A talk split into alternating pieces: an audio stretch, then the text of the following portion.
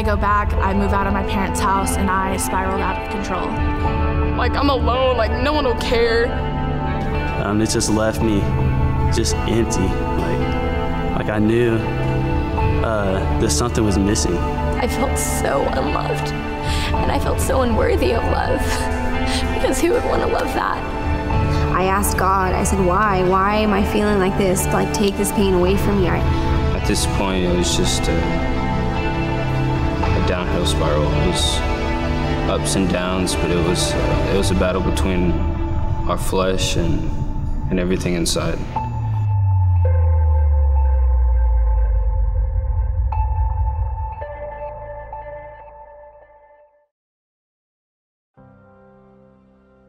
I grew up in a pretty normal household. My parents have been married 20 years. I have a little sister.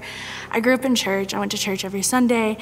Um, I got super involved in church in about about middle school, and then um, high school rolled around, and I stayed involved in church. However, I was started hanging out with the wrong crowd. That summer, I met a guy. That's how all good stories start. And I we started dating. We ended up dating for like eight years. Um, and he started doing drugs, which I started doing drugs. I started drinking all the time. Um, and one drug led to another, which just led to harder drugs. And he found himself as a full on heroin addict.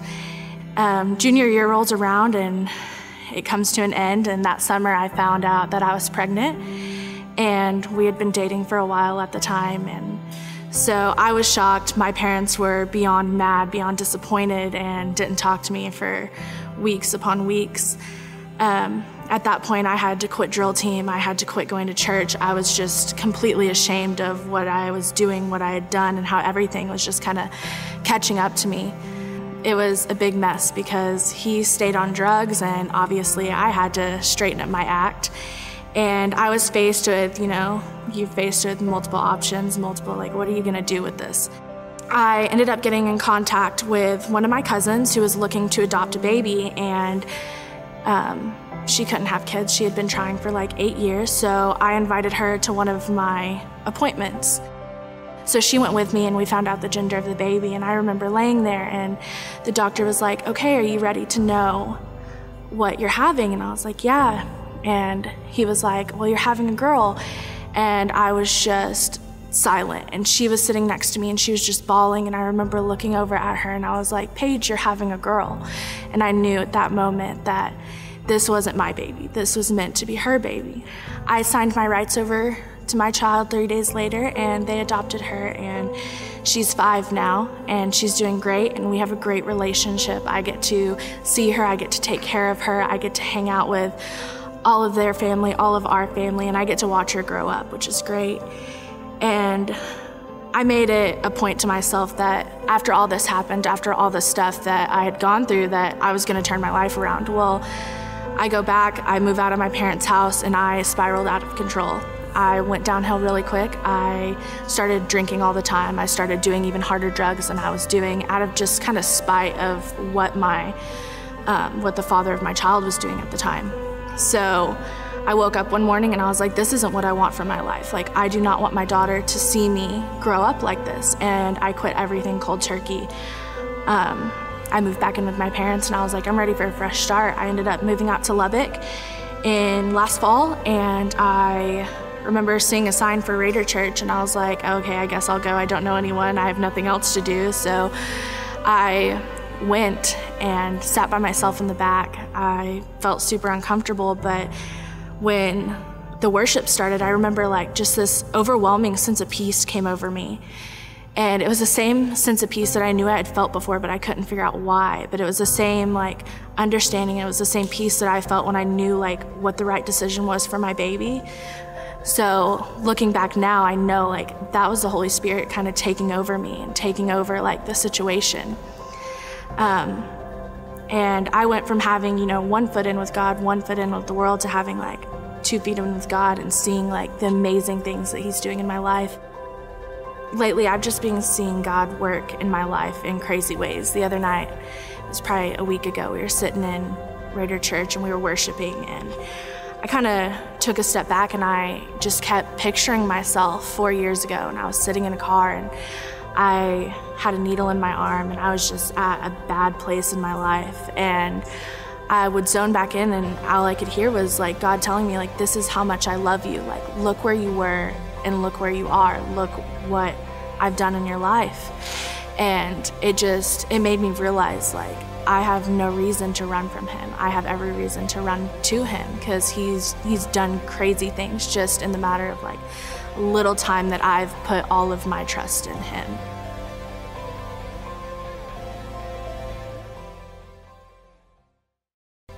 Would you help? Would you help me thank Mackenzie for sharing her story tonight? I want you to know that whether your rock bottom moment is because of something you've done, like a mistake you've made, or because of someone else's mistake and maybe something they did to you, or maybe your rock moment, rock bottom moment is just, is just life and the struggles that we all face in this life. You are welcome here. One of the things we've said in this series that it's, it's okay to not be okay. And regardless of why you're at rock bottom, you are welcome here. It's why we say here all the time, welcome home. Because we want this to be a home, a place where you can come, even at rock bottom, and you can feel welcome and loved and encouraged and prayed for and lifted up. We often say here that we circles around me. And we want this to be a place where even when you're at rock bottom, maybe even when you're at rock bottom because of decisions you've made, and there's guilt and shame that can come from those things, you are welcome here. You're welcome here that same day, the day of that mistake. You're welcome here the week of that mistake, the month of that mistake, the year of that mistake. You are welcome here, regardless of what's been going on in your life and regardless of the mistakes that you've made. I've never shared publicly what I'm about to tell you. I really don't even talk about it with other people much. It's something that's happened in our family that we never really talk about or have talked about with other people. And there's probably very few in my life that have known this has happened. And I've never shared this publicly with a group before. Um, I've been speaking, preaching for uh, now 16, 17 years. And I've never talked about this, but as we've gone through this series, I've, I've felt like it was important uh, for me to share. And so I've talked with my family and gotten permission to share this with you because I believe that rock bottom moments in my life will connect with rock bottom moments in your life. Most of you know my parents got divorced when I was 17. I was a junior in high school, and the years that followed were absolute hell for us. And many of you have heard that, but you haven't heard probably the lowest moment in those years.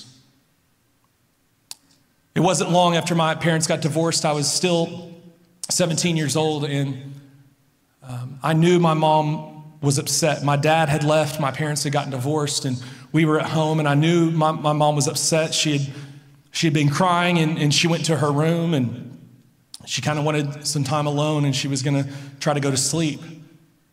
And so she shut her door, and, and we were there at the house. Well, some time had gone by, and we hadn't heard anything, and I went in to check on her because I knew she had been upset. And so I knocked on the door and didn't hear an answer.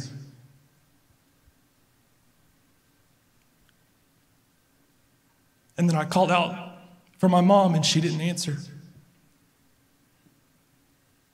I reached for the door and it was locked, and so I started pounding on the door, yelling for my mom, and there was no answer. And so, since I was scared and I had no idea what was going on, I kicked the door down. I went into her room and I found her passed out on the ground. And I looked around and I saw pills all over the floor and all over her bedside table. And so I called 911. And they told me to get her, pick her up, and put her on her bed and put her on her side. And so I did that, and then I got back on the phone. They said, now check for her, her breathing. And so I held my ear up to her, her face, and I was listening and trying to feel for, for, her, for her breath. And I could still feel her breathing. And so I told them,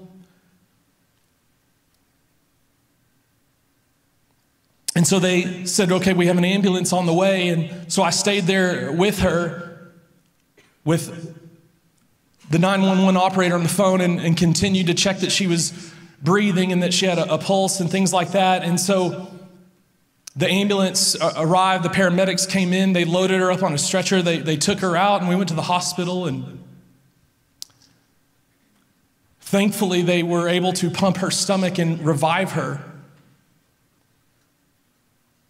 But I remember that, that whole evening, I was just, I was a nervous wreck from the time that I started to panic, not knowing what had happened to my mom, from the time that we were going to the hospital, not sure if she was going to make it,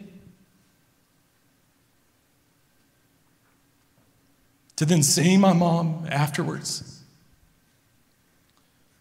And I remember being so rattled and nervous for days. I couldn't sleep because of what had happened and just the, the trauma of that.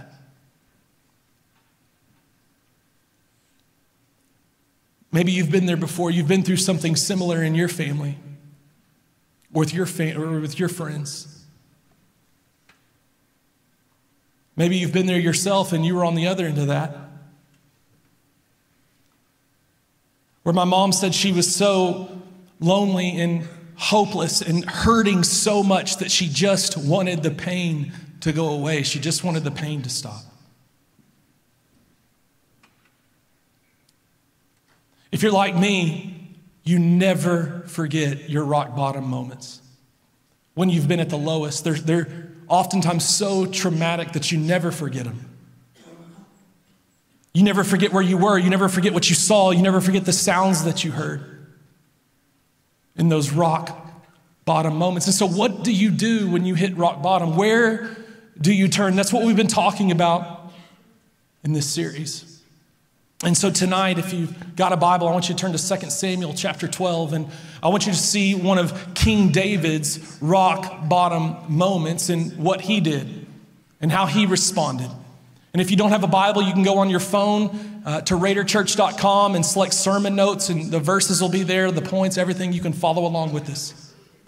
2 Samuel chapter 12, and if you're familiar with the Bible, you know that King David committed adultery with a woman named Bathsheba.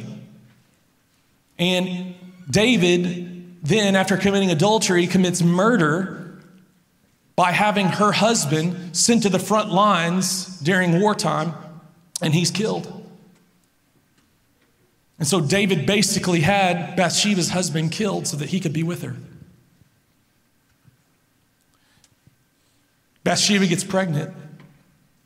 They have a child, but the child is very sick. And at this moment in the verses where we're going to pick up, David and his advisors in Bathsheba, they are unsure, they are unsure, they're not certain whether the, the child's going to make it or not. And David is really struggling. He's at rock bottom. And so let's pick up verse 16 2 Samuel chapter 12, it says this. Watch, some of you have been here before. David begged God. When you're at rock bottom, you'll often find yourself begging God. We said in week one that when you have the faith to pray, rock bottom can turn into stepping stones. It's what we've been saying each week. Last week we talked about the faith to believe can turn rock bottom into stepping stones, and you'll see the third one tonight. But when you hit rock bottom and you have nowhere else to go, a great place, the first place to go is to go to God, just like David does, and, and he's begging God to spare the child. And you can see how David's at rock bottom. Watch, he says it went, he went without food. Some of you have been there before where you're, where you're so depressed. Maybe you're clinically depressed. Or you're so upset, you're so sad, you're, you're so, you're at rock bottom. You don't even want to eat. He went without food and he was laying all night on the bare ground. He was just laying on the ground. He wouldn't eat. He's laying on the ground, and the elders or his advisors of, of his household pleaded with him to get up and to eat with them, but he refused. Then on the seventh day, the child died. And David's advisors, watch this, they were, they were afraid to tell him. They were afraid to tell him that his child had died because of this. He wouldn't listen to reason while the child was ill. They said, What drastic thing will he do when we tell him the child is dead? David is so upset. He's so distraught. He's so low that his closest advisors are concerned that David might do something even more drastic when he finds out his child has died. Some of you have been there before. You've had those thoughts before. You feel so alone. You're so down. You're so hurt. There's so much pain that Ideas of drastic thoughts or drastic next steps may enter your mind. David's advisors, they're, they're fearful that that's where David's headed, that that's where he's going. David is at rock bottom. And when David saw them whispering, he realized what had happened. Is the child dead? He asked. Yes, they replied. He is dead. David believed that his child was going to die. He was afraid that that was what was going to happen, and so he was depressed. He was at rock bottom.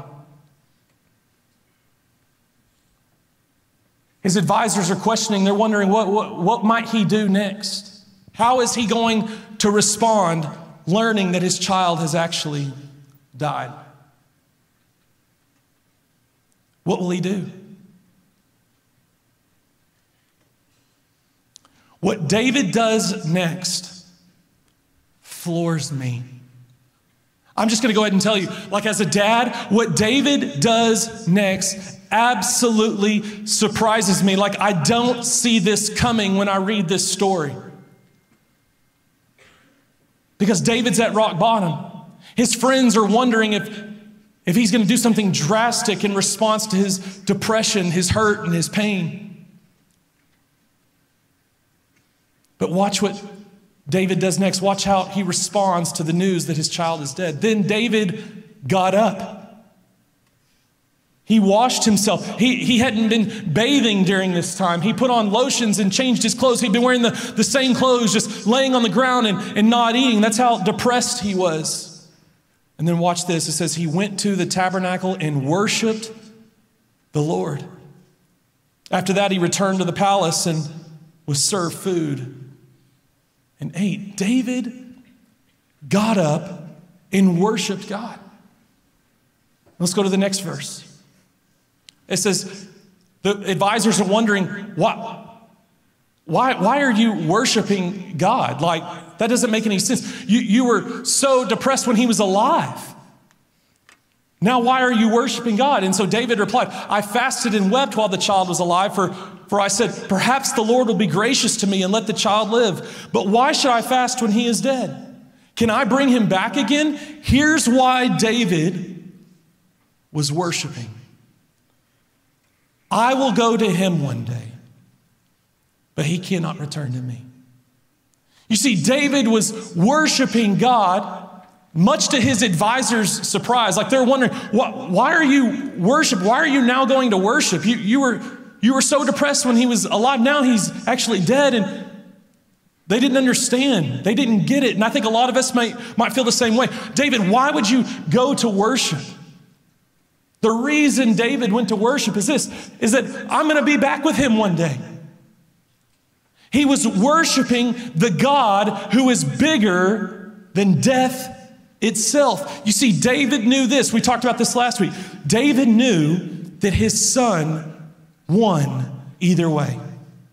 It didn't mean it didn't hurt, But David knew that his son was going to win either way. If he would win by surviving and by God sparing him and getting to have David as his child, that would, that would be a win for David and for his child. But David also knew if his child went to be with the Lord, that his son would win and that he would win too because he would get to be with him one day. You see, David had an eternal perspective.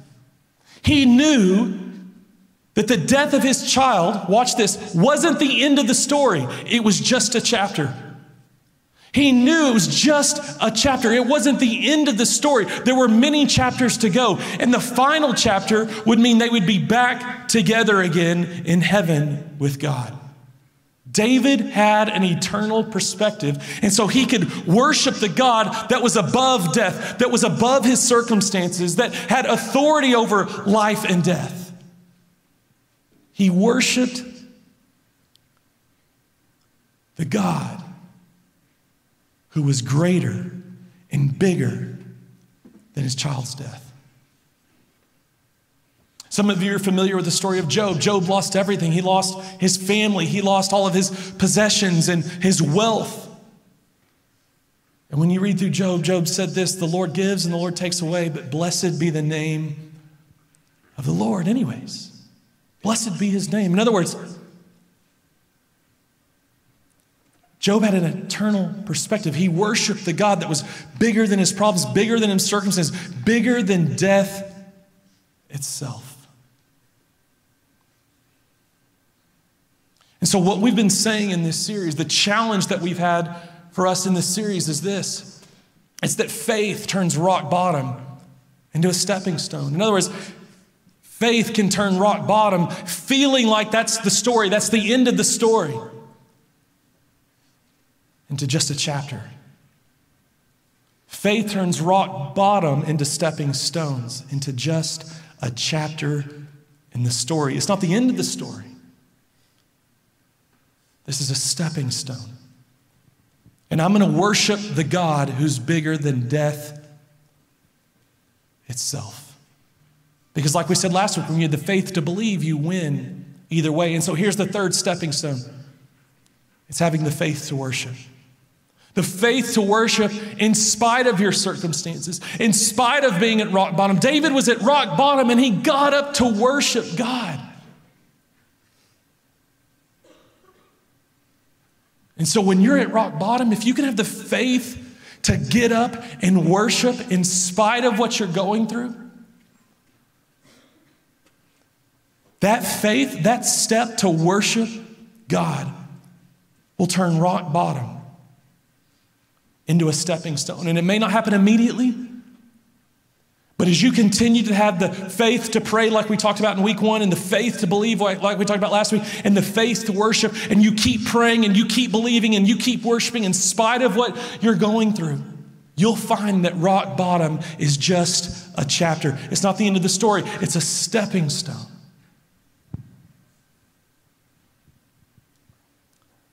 On June 7th, 2012, a little over five years ago, Many of you know that my nephew was in a similar spot. My sister in law, Kelsey, her husband, Tanner, were pregnant with their first child. His name was Hal, it was a boy.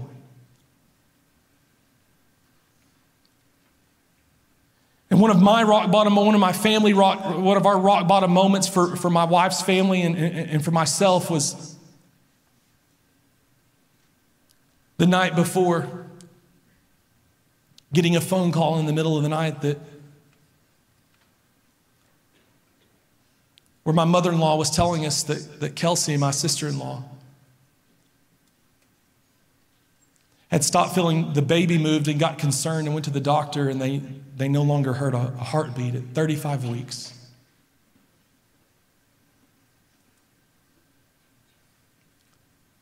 And the chances were that within the next day she would have a stillbirth. And so we rushed to, to Austin to be there for her. And I remember being in that room, holding my nephew, Hal, their firstborn son. He had had the cord wrapped around his neck and suffocated, and he died.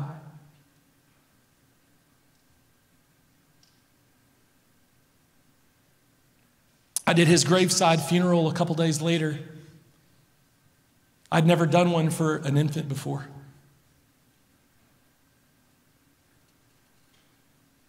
But you know, one of the amazing things in the last five years has been to see my sister in law, Kelsey, and her husband, Tanner, walk through this and continue to pursue the Lord in spite of the most tragic thing that can possibly happen to a parent. When you talk with them now, they'll say, we, we have no idea how we would have ever made it through it without Jesus. They continue. Sure, their pain was unreal, it was unimaginable, but they continued to follow Jesus. They continued to pray. They continued to believe. They continued to worship. And several years ago, my sister in law, Kelsey, posted this. We don't believe God won't give us more than we can handle but rather that He is enough. And He is loving and gracious to see us through our darkest and most painful days. Faith to worship, to praise God in the middle of their pain, their hurt, their suffering. Two years ago, she wrote this. In the midst of it all, God was and is so gracious, loving, and comforting to us. One year ago, on his birthday, she wrote this Because we have Jesus and an eternal hope in him. This loss didn't take us under. But without him, I'm sure it would have. We know God is near to us. And we are so grateful for eternal hope. And then a few months ago, five years since the loss of their child, she wrote this. Five years. I seriously cannot believe it's been five years. It sounds surreal and not even possible. Today is our sweet Hal's birthday, and he would have been five today. We should have been getting geared up for kindergarten, doing swim lessons, playing t ball, all those things, but that isn't our story. Our story, while heartbreaking, gut wrenching, and even today is overcome with emotion, is also a story of grace, joy, love, community, family, and hope. Those are the words I want to mark our story. Because while we miss Hal more than most could even begin to understand, we also know that we have a loving and compassionate Father who has carried us through the last five years.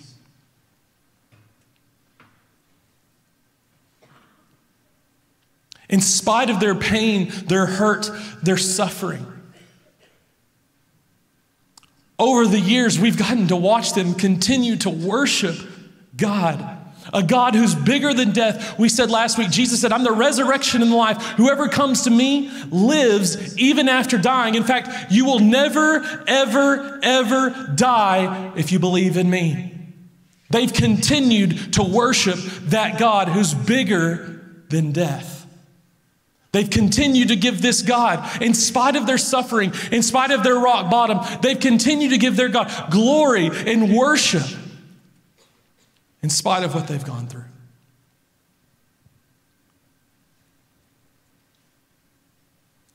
That's how rock bottom turns into a stepping stone.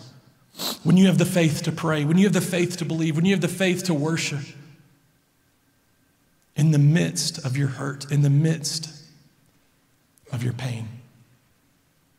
Peter said this in 1 Peter chapter 4, starting in verse 12, he said this Dear friends, don't be surprised. Don't be, don't be surprised. Like, don't be shocked when you hit rock bottom.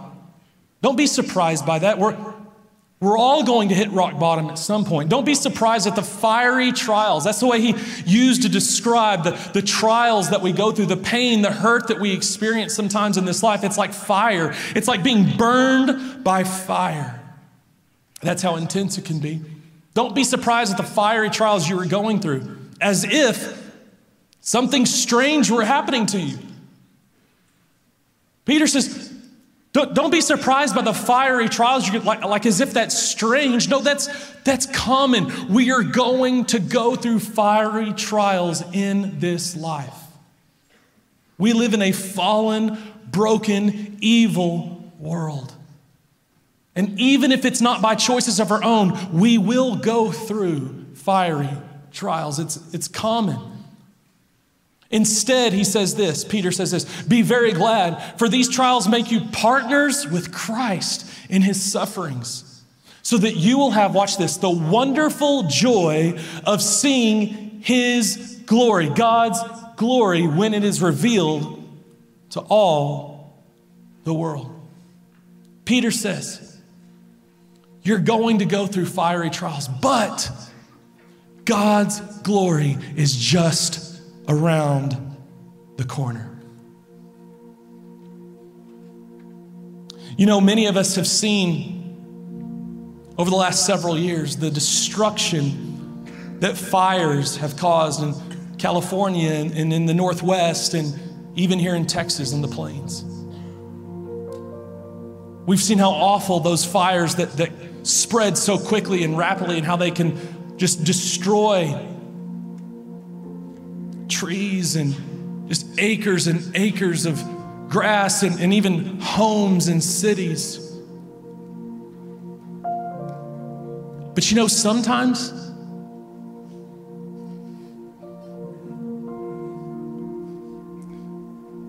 the Forest Service or the National Guard, they'll actually start a fire like intentionally in a certain area. They'll do controlled burns where they will burn up sections and acres of land or of the forest. They'll actually do that on purpose. And in light of all the fires that we've seen in our country, it, it makes you think why, why would anyone do that on purpose? The reason is this.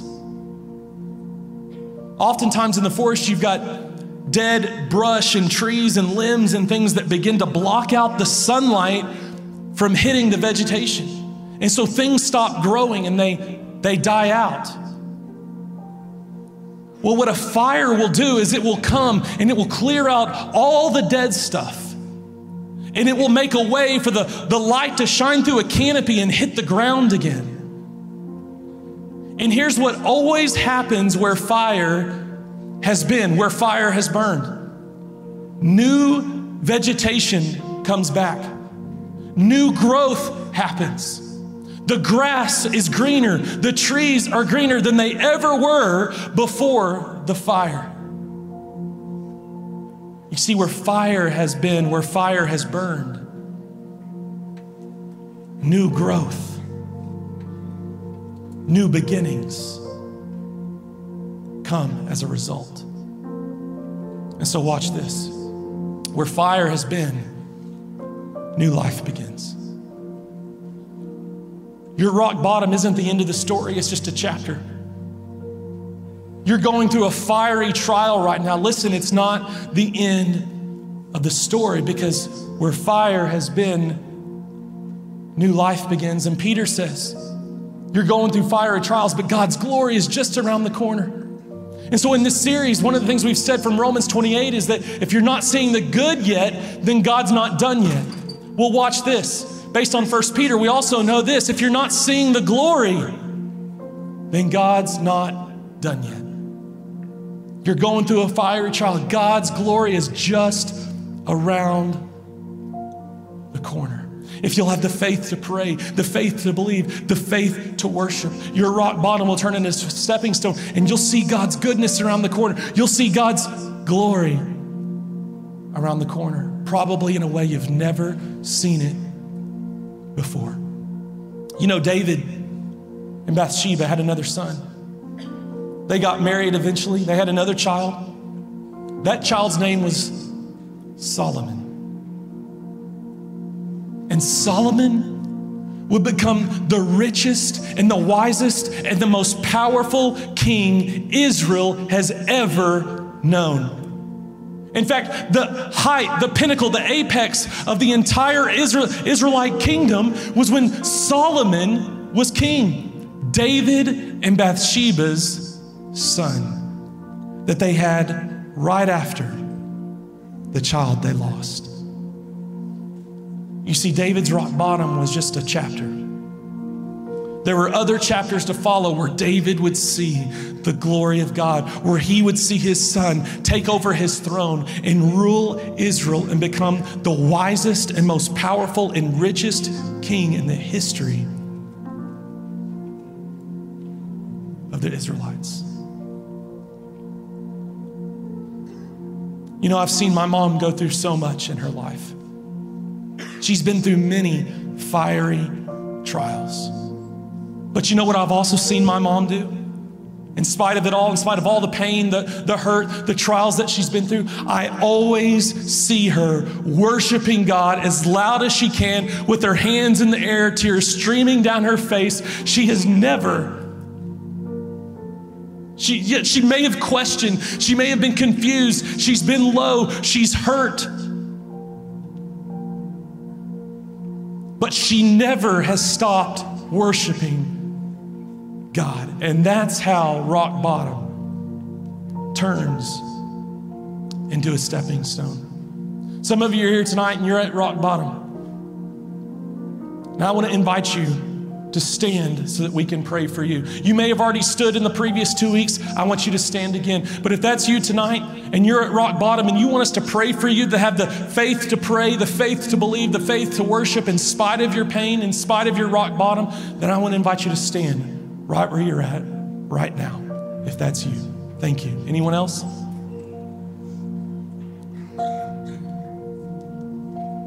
This is your time. We're here to pray for you.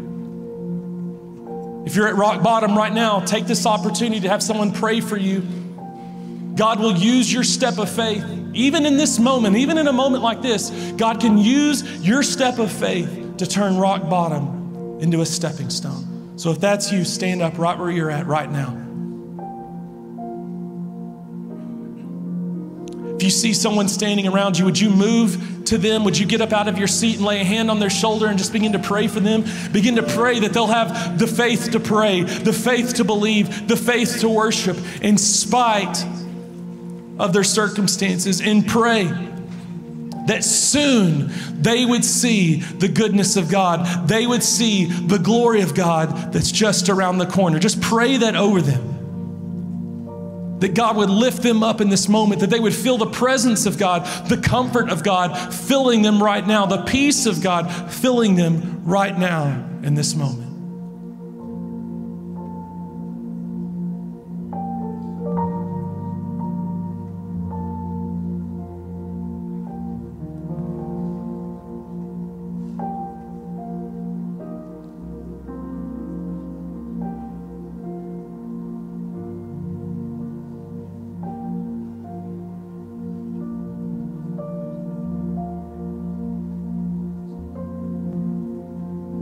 Thank you for every person that stood, every person that's watching online right now that's at rock bottom. And God, we pray that you would give them a supernatural faith to pray, to believe, to worship. So that their rock bottom will turn into a stepping stone, so that their rock bottom will just be a chapter in this story.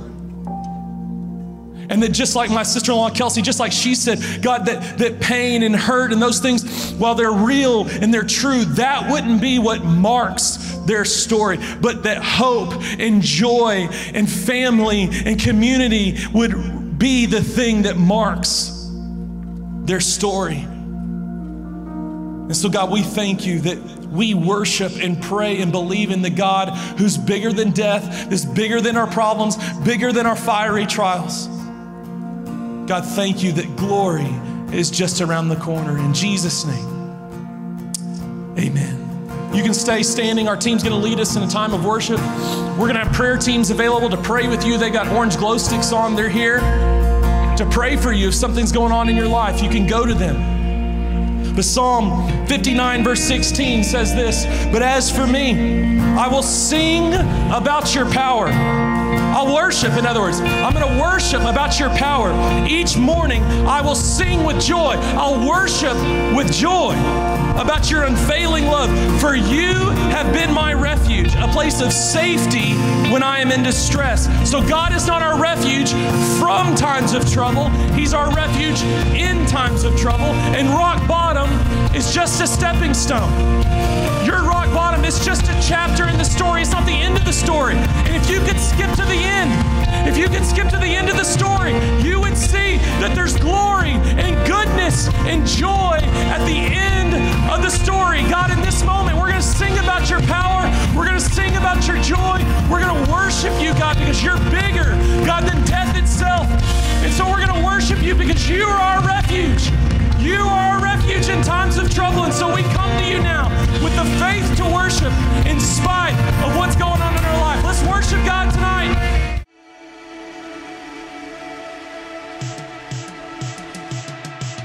Hey guys, hope you enjoyed watching today. And if Raider Church has impacted you in any way, we would love to know about it. You can email me, parker at raiderchurch.com. And if you have any questions about Raider Church, please visit our website. Here at Raider Church, our vision is to have every college student come to know Jesus. We want this to be a safe place filled with people who care. Our hope is that Raider Church would become their second home. And so if you would like to partner with us financially, you can go to raiderchurch.com slash give. It's amazing to see what God is doing here, and we want you to be a part of it. So welcome home.